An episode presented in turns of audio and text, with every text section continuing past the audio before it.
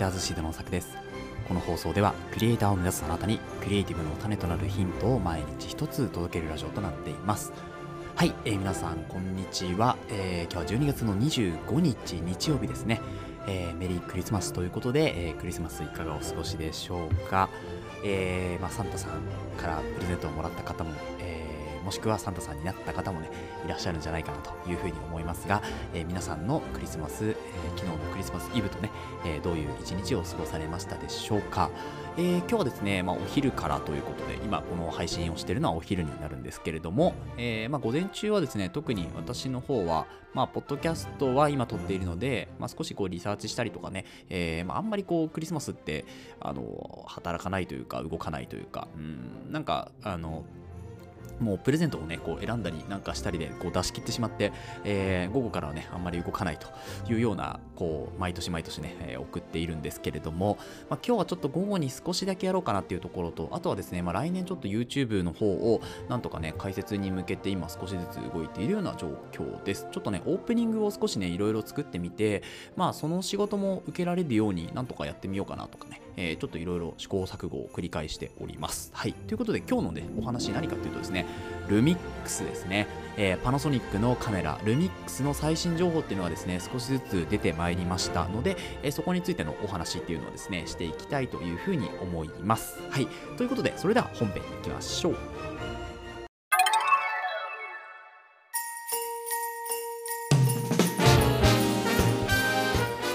はい、えーということで本編に入っていきましょう。今日はですね、ルミックス、パナソニックのカメラですね、の、えー最新情報ということで、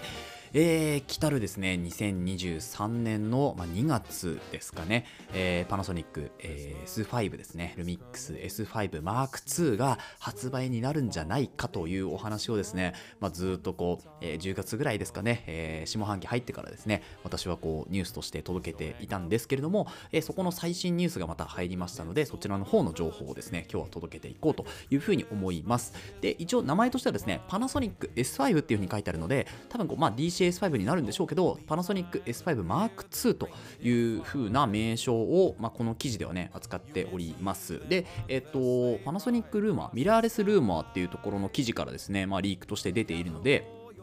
ま、毎回毎回ここがね、私は最近チェックする、えーまあ、リークサイトになっているんですけれども、まあ、外国のね、海外の、えー、とサイトになりますので、まあ、全部英語になってるんですけど、まあ、こう、えー、と DeepL とかね、うまく使いながら少し訳詞の方をね、していきたいというふうに思うんですけれども、えー今回の記事の、まあ、ざっくりした内容としてはですね、えーとまあ、ルミックスっていうのが新たなね、オートフォーカスシステムを搭載してるんじゃないかっていうところとかですね、あとは1月4日にね、えープレスカンファレンスがあるよとかっていう内容を、えーざっくりと、えーお伝えしている記事でございます。で、えー詳細をね、少しえー話していくとですねまずその記事の内容っていうところをですね軽く読むんですけれども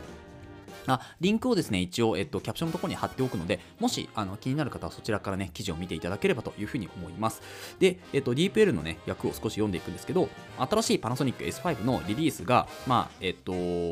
まあ推測をね結構ね、えー参照してくださいということで、えーそのいろんなね記事からリリースの情報が出ていますのでそこを参考にしてねっていうところとあとですね位相差 AF ですねえっとまあライダーシステムって呼ばれている、えーシステムなんですけれどこれがまああのパナソニックのねえ最初の、えー、と S のカメラになるんじゃないかというふうに言われています。でライダーシステムっていうのはですね、まあ、iPhone とかにもこう入っているようなシステムらしいんですけれどもどういうものかっていうとレーザー光っていうのを照射照射してですね、えー反射光とか、えー錯乱光っていうのを検出、まあ、要は反射した光とかあとはそのレーザーを照射したことによっての、えー錯乱した光ですね。そういうのを検出して対象物までの距離とか形状っていうのを測定する装置の総称っていうのがこのライダーセンサーって呼ばれてるものなんですよね。で、えっと R じゃないや LI DAR でライダーと呼びますね。ライダーセンサー。で、このセンサーっていうのが、えーとオートフォーカスに、えー採用されるんじゃないかというところですね。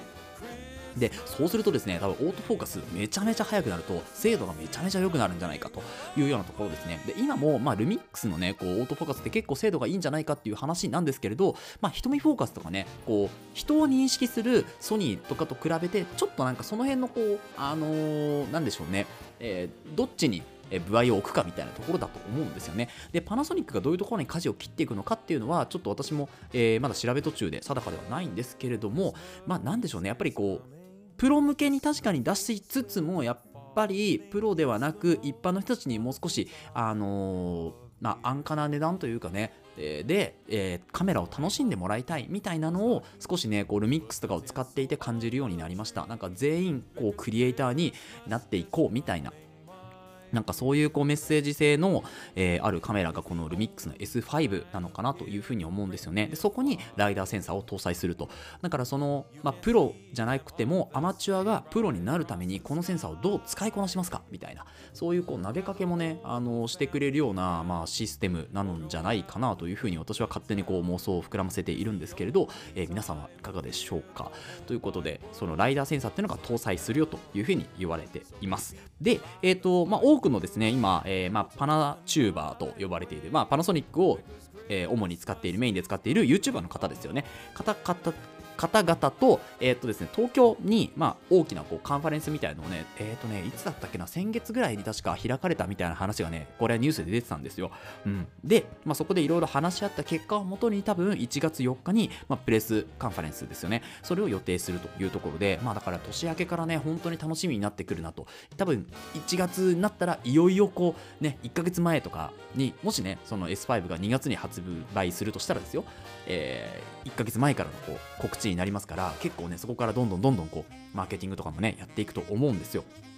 なので、えーもっともっとよりね、詳細なデータじゃないけど、情報っていうのがね、回ってくると思いますので、えーそちらもですね、皆さんぜひ期待しておいてください。で、今のですね、えー私の、えーと手元にはですね、えーとルミックスの DCS5、M2 ではなく S5 ですね、え2年前か3年前ぐらいにこう発売されたカメラがあるわけですけれど、まあこのカメラをですね、今使って2ヶ月ぐらいかな、えー使っているんですけれど、本当に、まあ、写真も映像もすごくこうクリアに撮れるし、自然な色味で撮れる。あとはそれを、まあ、グレーディングとかソフトによってね、こうカラーコレクションとかカラーグレーディングによって世界観をさらにね、強めていくことができるんですけど、その撮ったえー取って出しって言いますけどその撮った状態の生のデータっていうのがもうすごくなんか滑らかで綺麗だなっていうの風な印象はあるんですよね。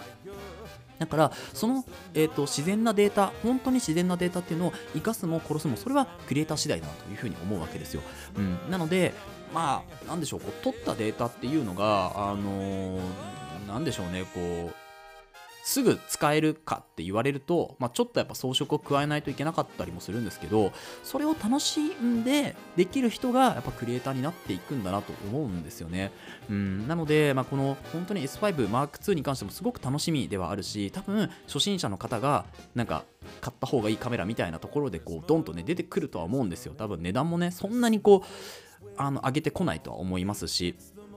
だからまあ20万から30万ぐらいのこうところで、まあ、レンズ、キットレンズ込みでの値段になってくると思うんですよね。うん。だから、そういった時に、やっぱりこう、またクリエイターたちがドンと出てくると思いきや、なんかね、ちょっと触っただけでも、いや、これは使いにくいですとかっていう形で、なんかそういうあの YouTube もね、上げられたりするとは思うんですよね。うん、だからそこを読みつつ、自分としては本当にルミックスのカメラが必要なのかどうかっていうのは、えー、まあ、この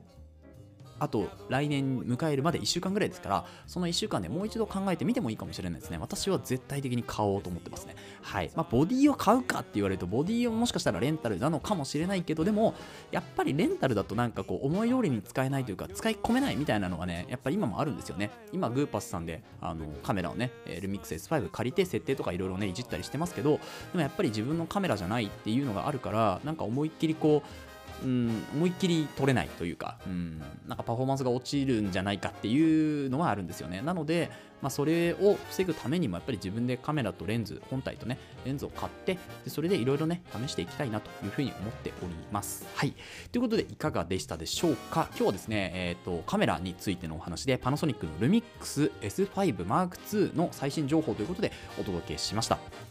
えーこの放送ではクリエイターを目指すためにじゃなくてですね、えこの放送ではクリエイターに必要なことだったり、あとはテクノロジーの情報やニュース記事、作業効率を上げるコツ、サイト、ツールなんかを中心に紹介をしております。リスナーさんと一緒に一流クリエイターを目指すラジオを作っていますので、応援いただける方はぜひフォローの方お願いします。また、ラジオの感想や質問もお待ちしておりますので、Google フォームにて送ってください。えー、Twitter や Instagram もやっていますので、遊びに来てください。それではまた明日お会いしましょう。ご清聴ありがとうございました。